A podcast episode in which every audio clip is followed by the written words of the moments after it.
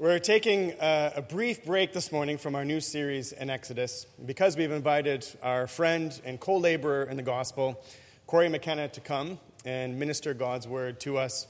Uh, Corey is a good friend of ours. Uh, we are partnering with him in the work of evangelism. And his ministry is a ministry that seeks to come alongside churches and encourage and equip churches in their own ministry of evangelism. And sometimes when we think of the work of evangelism, we might picture this elite team of almost like Navy SEAL Christians that go out and they're specially trained and equipped to share the gospel. When the truth is, we're all called to bear witness to Christ. We're all called to the ministry of evangelism. Uh, Corey, I don't know if you're going to mention this, but one of your illustrations that has always stuck with me is just as in the military, whether you are a data analyst at a desk or the cook in the kitchen, everybody in the military is trained to shoot a gun. And the same way in the life of the church, everyone in the life of the church is called to share the gospel and should be trained to do so. And that's Corey's passion and ministry. And so we've invited him here this morning to encourage us and exhort us in the ministry of evangelism. So let's welcome our friend and our brother Corey. Thank you, brother.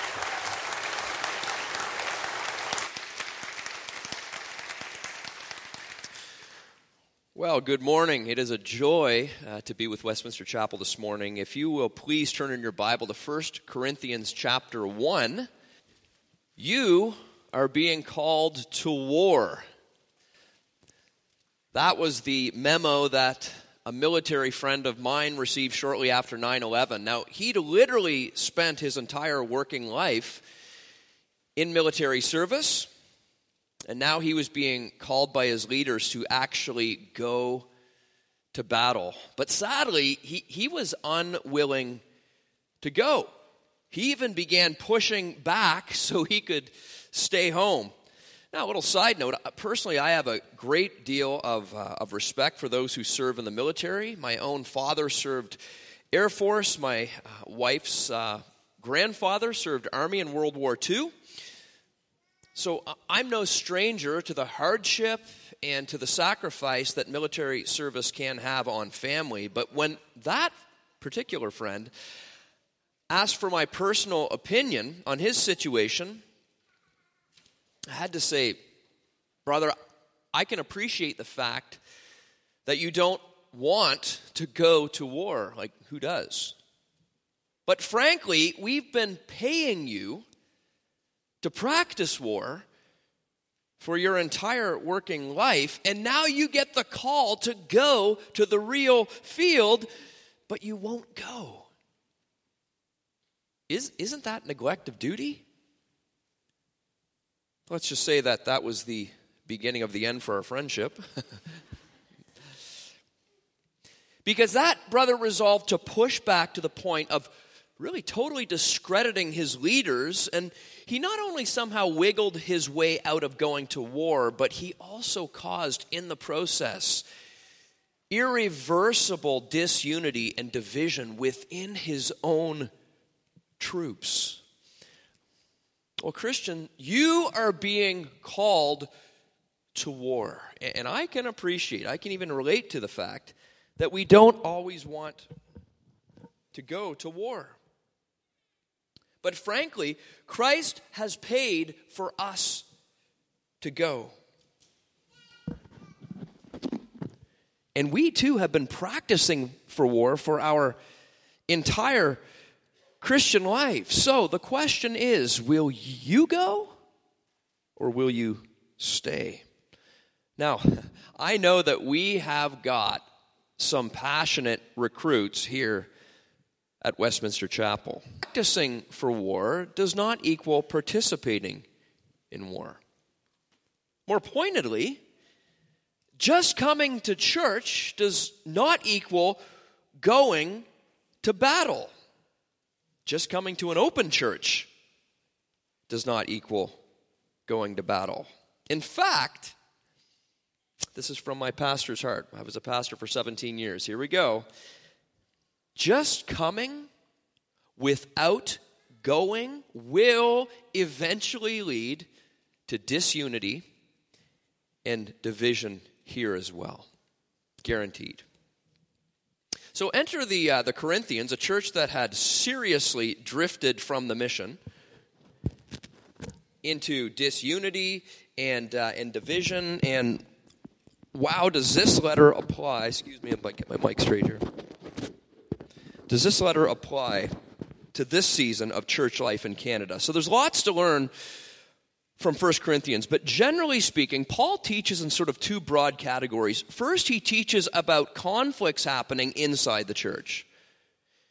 And second, he teaches about compromises Christians are making with non Christian culture outside the church. Might be turning our church inside out for God's glory. Now, I do need to offer a little bit, this is sort of for my conscience, a little bit of a disclaimer here this morning, because I know that typically the preaching here at Westminster is true expository, in that uh, teachers will drill down deep into a specific text. Um, um, and, and sort of work that out. But today's teaching is kind of, it's kind of half sermon and half seminar. So I've actually called it a sermonar Hopefully that's okay with everybody. A sermonar.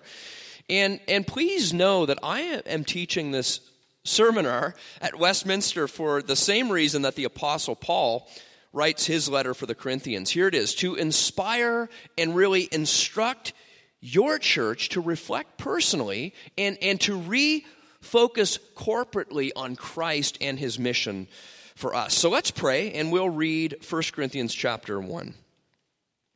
Well, Father God, we come to you in the name of your Son and in the power of your Spirit to give you glory, honor, and our full attention.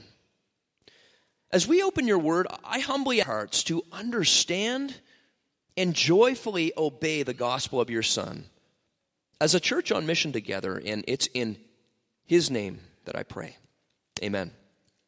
So there is a little insert if, uh, if that's helpful. Uh, here's our big idea to sort of keep in mind as we read 1 Corinthians chapter 1. A church on mission unifies in the gospel and the gifts for the glory of God. A church on mission unifies in the gospel and the gifts for the glory of God. So 1 Corinthians chapter 1, entire chapter. Here we go. Paul called by the will of God to be an apostle of Christ Jesus and our brother Sosthenes.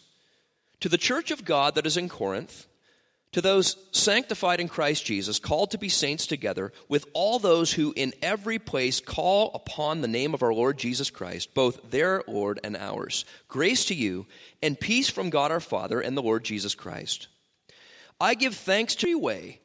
You were enriched in him, in all speech and all knowledge, even as the testimony about Christ was confirmed among you, so that you are not lacking in any gift as you wait for the revealing of our Lord Jesus Christ, who will sustain you to the end, guiltless in the day of our Lord Jesus Christ. God is faithful, by whom you are called, into the fellowship of his Son, Jesus Christ our Lord. I appeal to you, brothers, by the name of our Lord Jesus Christ, that all of you agree and that, that there be no divisions among you, but that you be united in the same mind and the same judgment. For it has been reported to me by Chloe's people that there is quarreling among you, my brothers. What I mean is that each one of you says, I follow Paul, or I follow Apollos, or I follow Cephas, or I follow Christ. Is Christ divided? Was Paul crucified for you? Or were you baptized in the name of Paul? I thank God that I baptized none of you except Crispus and Gaius, so that no one may say that you were baptized in my name. I did baptize also the household of Stephanas. Beyond that, I do not know whether I baptized anyone else. For Christ did not send me to baptize, but to preach the gospel, and not with words of eloquent wisdom, lest the cross of Christ be emptied of its power. For the word of the cross is folly to those who are perishing, but to us who are being saved, it is the power of God. For it is written, I will destroy the wisdom of the wise, and the discernment of the discerning I will thwart. Where is the one who is wise? Where is the scribe? Where is the debater of this age? Has not God made foolish the wisdom of the world? For since in the wisdom of God, the world did not know God through wisdom, it pleased God through the folly of what we preach to save those who believe. For Jews demand signs and Greeks seek wisdom. But we preach Christ crucified, a stumbling block to Jews and folly to Gentiles. But to those who are being called, both Jews and Greeks, Christ, the power of God and the wisdom of God. For the foolishness of God is wiser than men, and the weakness of God is stronger than men. For consider your calling, brothers. Not many of you were wise according to worldly standards. Not many were powerful. Not many were of noble birth. But God chose what is foolish in the world to shame the wise. God chose what is weak in the world to shame the strong. God chose what is low and despised in the world, even things that are not, to bring to nothing things that are, so that no human being might boast in the presence of God. And because of him, you are in Christ Jesus, who became to us wisdom from God, righteousness and sanctification and redemption, so that, as it is written, let the one who boasts boast in the Lord. That's the word of the Lord this morning. So, unpacking that big idea, first, a church on mission unifies in the gospel. It's no coincidence that Paul starts this letter emphasizing the gospel, he ends this letter emphasizing the gospel because, because the gospel is sort of like kind of like the glue that holds God's people together and really unifies us as the church. So let's briefly learn from Paul the doctrine and practice of the gospel as he teaches in this letter. First, gospel doctrine.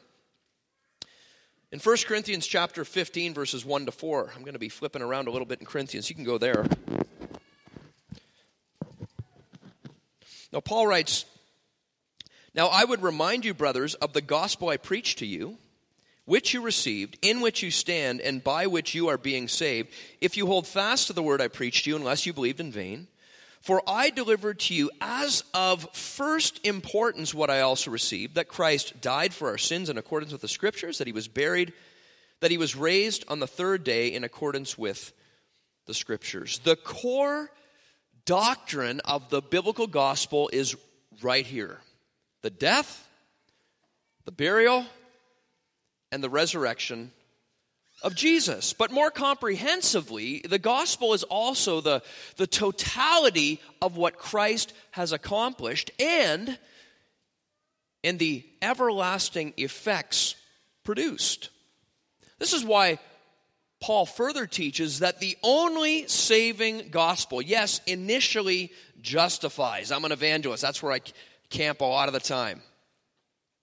But continually sanctifies and eventually glorifies. So that's a bit from Paul on the doctrine of the gospel. Here's the practice. Chapter 2, verses 1 to 5. Chapter 2, verses 1 to 5. Paul says this and I, when I came to you, brothers, did not come proclaiming to you the testimony of God with lofty speech or wisdom, for I decided to know nothing among you except Jesus Christ and Him crucified. And I was with you in weakness and in fear and much trembling. And my speech and my message were not in plausible words of wisdom, but in demonstration of the Spirit and of power. Why, Paul? Why? So that your faith might not rest in the wisdom of men, but in the power of God. Now, you've likely read this before, maybe a bunch. But let's just stop and, and, and think about this in the context of gospel practice. Could Paul, I mean, of all people, Paul, could Paul have proclaimed the gospel with lofty speech and with wisdom? I mean, Yes, this is Paul. This is the Hebrew of Hebrews, right? This is Paul the Apostle. This is the professor of theology, Paul. He could have done that. I mean, in Philippians chapter 3, you'll remember that he proclaims himself as, quote, the man with more reason than anyone for confidence in the flesh. Yet here he chooses, hear this, he chooses to set, I'm going to get this right here a second he chooses to set an example for average, everyday Christ followers like us to follow. Why does he do that? He says why. So that our faith might not rest in the wisdom of men, but in the power of God. You know, in our evangelism training, that's a, big part of our ministry. I direct a ministry called the Cross Current. And uh, in our evangelism training, our goal of gospel witness, hear this, is not to impress, but to inspire. It's not to impress, but to inspire. And how? Well, according to Paul, through imitation and through demonstration of the Holy Spirit's power. Practically, what we do is we equip the saints by example to simply open Scripture in biblical conversation about Christ. That's gospel witness.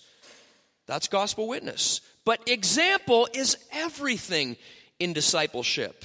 You know, Paul actually penned my life verse. I don't know if you have one of those, a life verse.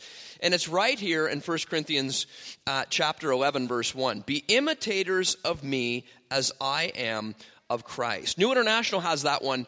Follow my example as I follow the example of Christ. And I want to share a very personal illustration uh, about the impact of imitation specifically in gospel witness. Okay, go with me on this. You'll remember this illustration.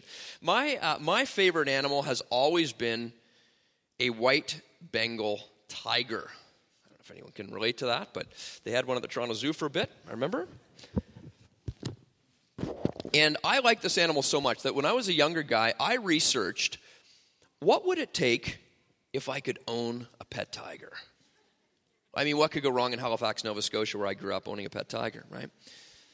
But, but the way this basically worked, I did a bunch of research pre internet. I'm an older guy, pre internet. And um, the way it shakes down is the cub, the tiger cub, is removed from its mother right away. It's raised around your household. And over time, it becomes totally domesticated. But the warning on the label. There's always a warning on the label. But if that tiger so much as sees another tiger, its true identity is unleashed, and you're in major trouble. Major trouble. No trips to the Toronto Zoo with your pet tiger, right? Not going to work. However, hear this that ferocious effect only happens when it sees that example. Fast, fast forward to my own life and witness. I was a young church leader many, many years ago. A cub for Christ, you might say. You see where I'm going with this. And uh, I'd served for about five plus years. I was a pastor of discipleship, and, and I was super thankful for the opportunity. But here's, here's the thing I became dangerously domesticated over time as a cub for Christ. That was until September of 2006 when God opened my eyes through the example of an equipping evangelist on the streets of Los Angeles named Tony. Tony the Tiger. Perfect, eh? I mean, Tony. But hear this when I saw, when I heard Tony, when I heard him pray for people, from the heart and pray for God's power. And, and I heard him preach, even in the open air, if you can imagine that. And I heard him teach the Christian worldview, Bible open, reach out with the compassion of Christ. You and I realized? That's me. I'd never seen it. I'd never seen that example before. In other words, since I'd been born again, I had no idea how dangerously domesticated, you might say comfortable, you might say settled, you might say country club Christian, whatever you want to call it, I had no idea. I was just like everyone else until the Lord used Tony's example to open my eyes, to open my ears to my true identity as an evangelism tiger for Christ. And so our ministry is all about training up tigers. Now you might be thinking, well, that's great for you, Corey. You're an evangelist. Right? But, but what about me? What about us as a church? Would you guys know what a whole streak? Oh, I just gave it up. Sorry about that. Do you guys know what? I was going to ask you if you know what a whole family of tigers is called. Pretty rare to see. But a family of tigers is called a streak of tigers. Isn't that neat? A streak of tigers. Can you imagine if we saw the Lord raise up right here at Westminster Chapel? Tigers training tigers, training tigers for gospel witness in every area of Christian life. Brothers David and Joe and myself are kindred on this one. We're talking about every area is under the lordship of Jesus Christ. Every area. Think about this. How about marriage tigers? You're just thinking about you're an evangelist, right? What about marriage tigers? What about family tigers? What about work tigers? What about mission tigers? What about legal tigers and political tigers and business tigers and on and on and on it would go. How would that example impact your church, first and foremost, but your community, your culture, your country, your world? That's what I call the impact of imitation on a local church. And this is why, as church leaders, we, we must be committed to equipping the church by example. Ephesians 4, example, to know and share the gospel. Recently, my, uh, my pastor, I'm in London, just outside London, I go to a great church there, and my pastor challenged our church to find someone younger in the faith, younger in the faith to disciple, and someone older in the faith to be discipled by. To a lot of people in the West, they go, oh, see, that's slower? Wow, I mean, that, that's kind of what the Bible teaches, right? But that's what he asks us to do. And I call that be a tiger and see a tiger. Be a tiger for someone else, because you're further along than someone, and see a tiger in someone else.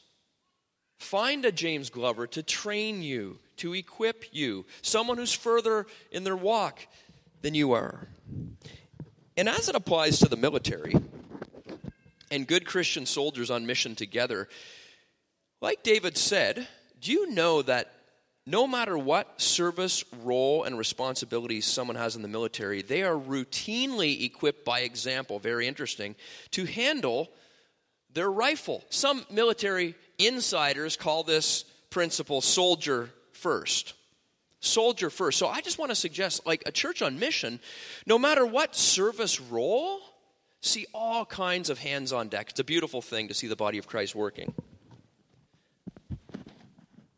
But I want to suggest that no matter what service role and responsibility someone has here, I think it's my ear, frankly. Every time I wear these things, I think I got a funny ear on my right hand side of my head or something. Let's get this right. Okay. That no matter what service role and responsibility someone here has, we must be routinely equipped by example in handling the gospels. Because why? Because we're soldiers first for Christ. That is what Jesus said go and make disciples, give testimony. And I know that your church leaders are all in for equipping by example to know and share the gospel. And we would love to help with that for sure. So, a church on mission, first and foremost, unifies in the gospel. Next, a church on mission unifies in the gifts, the spiritual gifts. Now, this is a, this is a whole seminar in itself that we actually offer, but let's, let's look at the doctrine and practice of spiritual gifts. So just, just a smidge of scripture here in 1 Corinthians. Just going to read a bunch. Just let these wash over you. First, in chapter 1, verses 4 to 8. We read it. Paul starts with I give thanks to my God always for you because of the grace of God that was given you in Christ Jesus, that in every way you were enriched in him in all speech and all knowledge, even as the testimony about Christ was confirmed among you, so that you are not lacking in any gift. In chapter 12, he says, Now concerning spiritual gifts, brothers, I do not want you to be uninformed. Now, there are varieties of gifts, but the same Spirit. And there are varieties of service, but the same Lord. And there are varieties of activities, but it is the same God who empowers them all in everyone. For just as the body is one and has many members, and all the members of the body, though many are one body, so it is with Christ. For in one Spirit we were all baptized into one body, Jews or Greek, Greek slaves or free, and all were made to drink of one spirit. But God has so composed the body, giving greater honor to the part that lacked it, that there be, may be no division in the body, but that the members may have the same care for one another. If one member suffers, all suffer together. If one member is honored, all rejoice together. Doctrinally, we know that the Holy Spirit, these spiritual gifts, are given by God for His goal of advancing his kingdom. How does he do that? Through edifying the saints and spreading his gospel together. And practically, wow, I love this. God gives this beautiful diversity of gifts to unify and to multiply his church for his mission. This is why it's imperative that every Christian, every Christian individually knows and shares their spiritual gifts in gospel partnership together. Now, it's a little known fact, maybe you know this, there are about 59 one another's in the New Testament. And after years serving as, as a pastor and an evangelist in the church, in the church, I've come to the shocking conclusion. I want to remember that word, shocking conclusion, that we love and serve one another primarily according to our God given spiritual gifts. Now, why do I say that that conclusion is shocking? Because it's been my experience that many Christians do seem uninformed about their spiritual gifts. They don't know their own, and they certainly don't know those of others. But listen to what Paul says again here. He says, We're all one body with many gifts given by God to care for one another, suffer together, rejoice together, all on mission together. Now, by and large, does that sound like the church today? Wow, we have got ourselves in a bit of a situation in the church today. You know, to me, Paul's words sound a lot like what you might call the, the prophetic fulfillment of Christ's words for his church, where he actually prayed this in John chapter 17. Remember the high priestly prayer. An amazing prayer. He says this Father, I do not ask for these disciples only, but also for those who will believe in me. That's us. That's pretty neat. That's us, the church that they, we, may all be one, just as you, Father, are in me and I in you, that they also may be in us. In us, the church united as one. Why? So that, here's why, the world may believe that you sent me.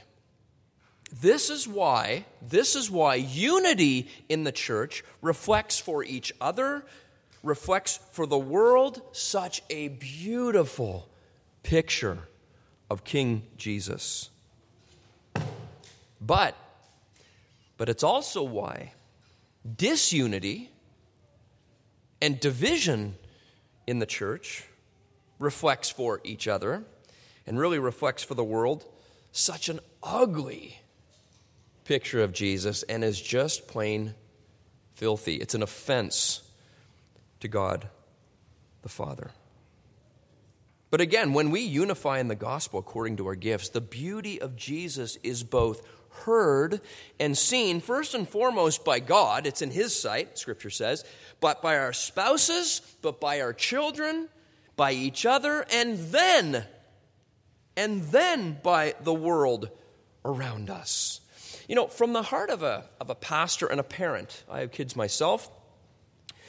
Can I share with you why I personally believe that the vast majority of church kids are leaving the church never to return. There's a bunch of theories on this, a bunch of theories.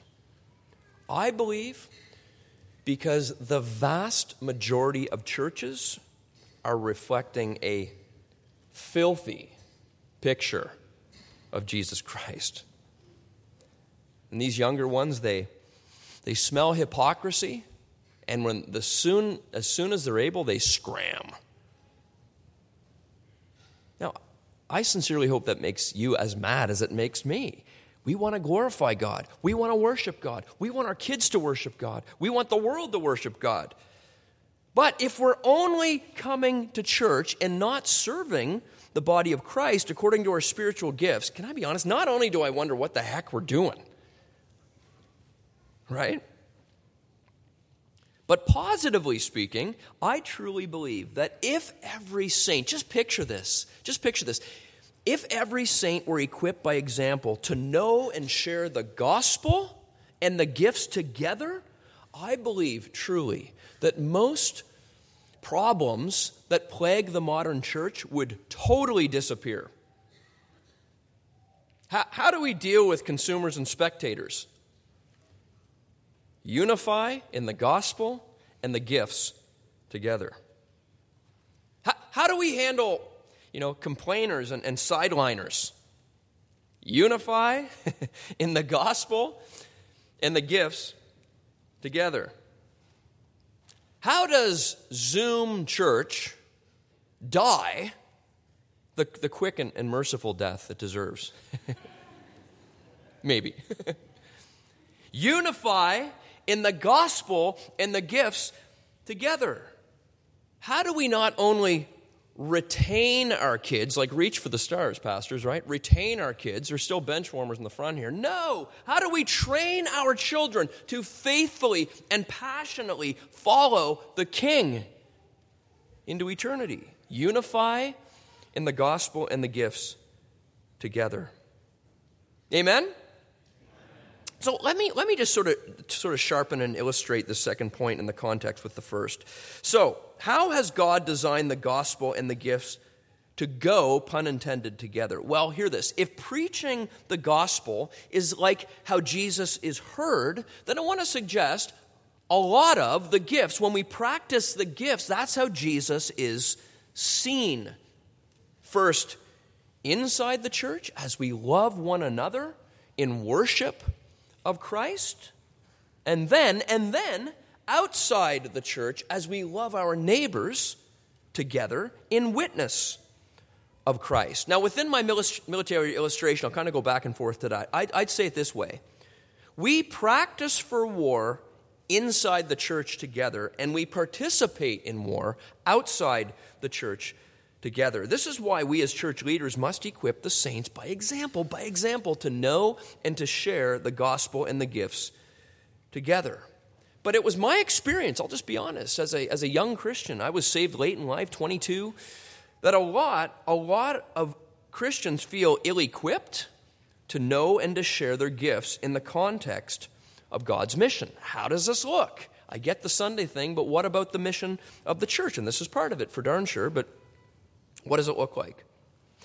Well, I believe illustratively that, that many, if not most, in the modern church, they, they picture the mission more like this. Just picture this. There's this military warship, right? And it's, um, it's full of ministry professionals. Ministry professionals, you know, like, like, like, um, like Joe and, and David, maybe missionary evangelists like me and it's pulling off the dock. And here we are. We've got the, uh, the weapons strapped to our chest. We're waving. The heroes are going off to battle, while the, uh, the rest of the common Christians are left here at home. Remember the World War II motif? You can see the black and white film. And everyone's, you know, they're throwing flowers and uh, maybe they're cutting checks, whatever they're doing. Nothing wrong with flowers and checks, but you get the picture. And the common Christians are left here at home. The church is basically left to pray and to give so that we, we can go, we can fight the good fight. I mean, a church on mission really only needs a faithful few, right? That's kind of how the, the story goes. Well, let's look at God's account of his early church on mission to, to see if the picture is any different. Now, I love on the Westminster website, you've got Acts chapter 2. I'm going to lean into Acts chapter 4, one of my favorite little glimpses historically of the early church. It says this, and ask yourself is the picture of the worship I just explained to you any different than this? Now, the full number of those who believed, stop, that's everyone. That's everyone, right? Were of one heart and soul. That's unity and no one said that any of the things that belonged to him was his own, but they had everything in common. That is, that is generous giving of gifts. And with great power, who, whose power? Dunamis power? God's. The apostles were giving their testimony to the resurrection of the Lord Jesus. That's the gospel. Front and center, that's the gospel. And God's great grace. What a beautiful, beautiful phrase. God's great grace was upon them all. Now, church, let me ask you from the heart do we need, in our time and place, God's great grace to rest on our families, on our church, on our community, on our country, on our world? That was certainly part of what Russ prayed from Psalm 103. We need God's grace. You'd better believe it. Well, here's how I believe that that military picture needs to change if that's to happen, what we just read. First, we're all on the warship. That's the first sort of course correction. I know, listen, you what? Wait a second. What do I do on that warship? We'll get to that. But as soldiers first, everyone on that warship, all y'all, as my American friends say, you're all in that warship. You're all equipped by example to handle your rifle. That's the gospel. And and we all practice for war by actively loving and serving each other according to our God-given gifts in here or in small groups, your covenant groups, wherever. And we do that for the purpose, for the purpose of participating in war by actively loving and serving our neighbors according to our God given gifts out there. Out there. So, though you might not be, you might not be a, a, a sergeant like Joe or Pastor David, you might not be a, a sniper like me. That's a little bit much, but I remember the first time I met Pastor Joe, and, and he, he asked me a few questions, just making sure I wasn't flaky, I'm guessing. And he says, I see you two are an apologeti. I love that. I, I, I held on to that. So, apologeti. Call it what you want. You might not be those things, but you do have gifts that you need to use, and we need you to use together for God's glory on mission. So, a church on mission first unifies in the gospel, second, unifies in the gifts, and third, a church on mission glorifies God together. The entire meaning of life and the mission of the church is to glorify God. That's no surprise. 1 Corinthians chapter 10 verse 31. So, whether you eat or drink, whatever you do, do all to the glory of God. Give no offense to Jews or to Greeks or to the church of God, just as I try to please everyone in everything I do, not seeking my own advantage, but that of many, that they may be saved. Be imitators of me as I am of Christ. Be imitators of me as I am of Christ. Why, Paul? That they, that they, the lost, they may be saved. Paul's talking about our mission. Our mission of preaching the gospel and making disciples together. But if we angle back in his broader context for the Corinthians, a church on mission unifies in the gospel and the gifts for the glory of God. You know, an evangelism mentor taught me that the church is a lot like the moon. Now, if you think about it, if you think about it, the moon's really like a ball of dirt that reflects sunlight to the world. And really, I mean, you, you guys all look pretty cleaned up today, but let's be honest. Really, we're all just one big ball of sanctified filth, reflecting sunlight, S O N, to the world, aren't we? We're cleansed, we're brought together by the blood of Christ. We're lifted high, Ephesians says, in heavenly places by the creator of the universe for the purpose of reflecting his glorious sunlight, again, S O N light, to the world together. Now, I've got a, a, funny place in my heart for Superman. I don't mean like a Superman type of stuff here, but, uh, but I'd love for Westminster Chapel, I would love for uh, Crossroads Alliance, where we worship, to be like a super moon. You know this one? The clearest, um, uh, the brightest, the fullest moon is called a super moon. It'll wake you up at night. It's that bright. And when an entire church is on mission and fully unified in the gospel and in the gifts for the glory of God, we are like a super moon. Christ's voice is that much clearer. Christ's light is that much brighter, and God is that much more glorified. And that reflection, church, that reflection will wake people out of darkness into the light of the Spirit of God, guaranteed. Now, press pause. Does the world need to hear and see that type of light right now? I'm an evangelist. This is the greatest opportunity we've ever been given, and most churches are just putting it under a bushel. I don't get it. I don't get it. What an opportunity to shine the light. The world is messed up. Just coming in here, this sidebar, just coming in here this morning and just the warm and friendly greeting and the worship and the, the picture of Jesus that was emerging as we made our way to our. I'm telling you, people are imaging God as image bearers. They're walking the streets of Toronto. You are in, you are in the greatest mission field in the world, the most multicultural city in the world, I'm told, is Toronto. I'm kind of jealous. Can I, can I say that? What, a, what an opportunity. What an opportunity. But this is why church leaders must equip the saints by example to know and to share the gospel and the gifts for the purpose of glorifying God in battle together. You know, over the years, I've had the privilege of, um, of recruiting and training all shapes and sizes of, of soldiers for battle. And so often the scene reminded me of the movie The Patriot. Older movie, I don't know if you've seen it. The Patriot is, is about a, a peaceful farmer named Benjamin Martin, played by Mel Gibson, and uh, he's driven to, uh, to lead the colonial militia into battle during the American Revolution. And there are so many quotes in the movie that, that could apply to Church on Mission. But where does Ben go to recruit soldiers? He goes to this seedy bar filled with all kinds of what I would affectionately call common characters. And as he, as he walks into the bar, his well dressed assistant asks him, You're coming here to recruit for colonial militia? Did we come to the right place? And so, to take the, the pulse on, on the passion in the room, Ben yells out, God save King George!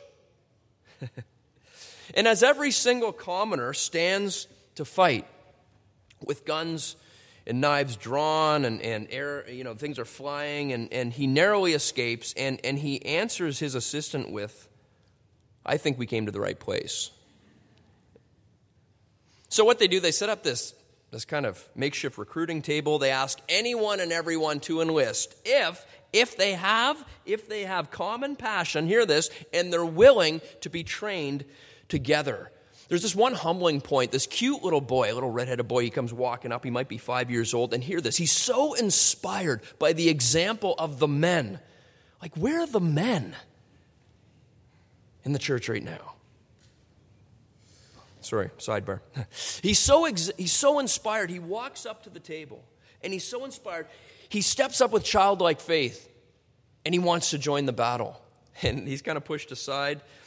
But I mean, if I were recruiting soldiers for battle here and now, to take the pulse on the passion in this room, I might say, Caesar is Lord of the church. right? Maybe. I'd get a, I, I promise I would get a passionate reaction, and that's good. But, but in this cosmic battle for the souls of men, women, and children. Hear this passion is only productive if tempered with a humble, teachable, trainable spirit, which I, I, really hope that you all have. I, I want to close with just one testimony of the glory of God heard and seen from a church on mission.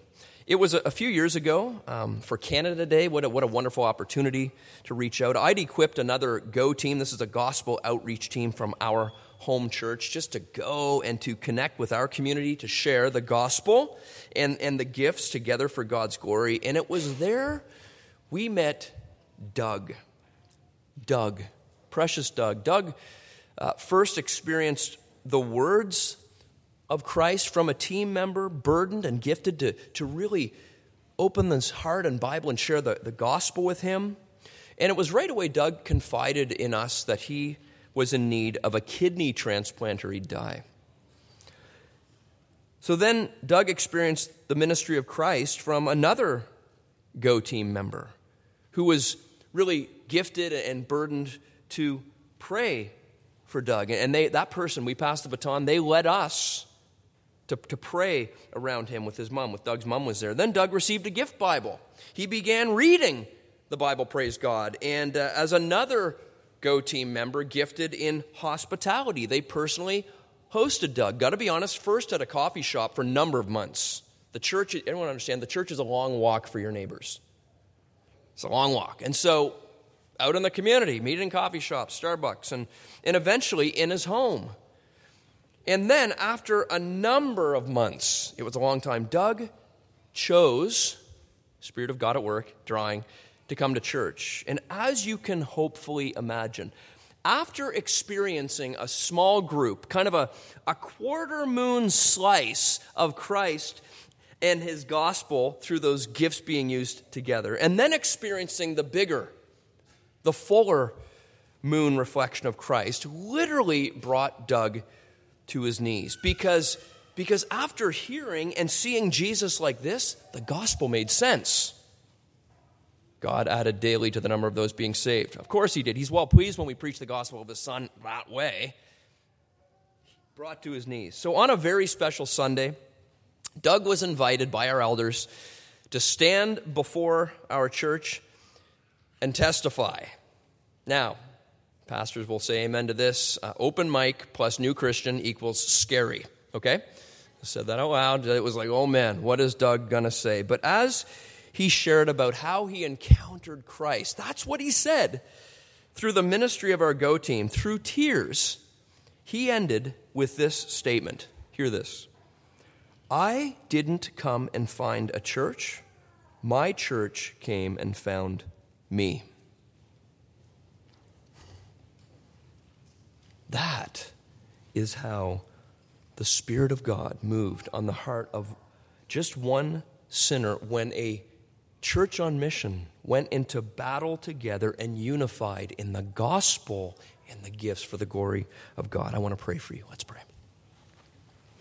Well, Father God, thank you, Lord, for our unity in your Son and in his gospel. Father God, I would pray that by your grace and for your glory, or that you would move on the hearts of your people here at Westminster Chapel, and that by your Spirit, Lord, you would, you would stir, God, you would steer the passion that's here to, to supernaturally empower your saints to work together as one body with many members, many gifts, all for your glory. In Jesus' name. Amen.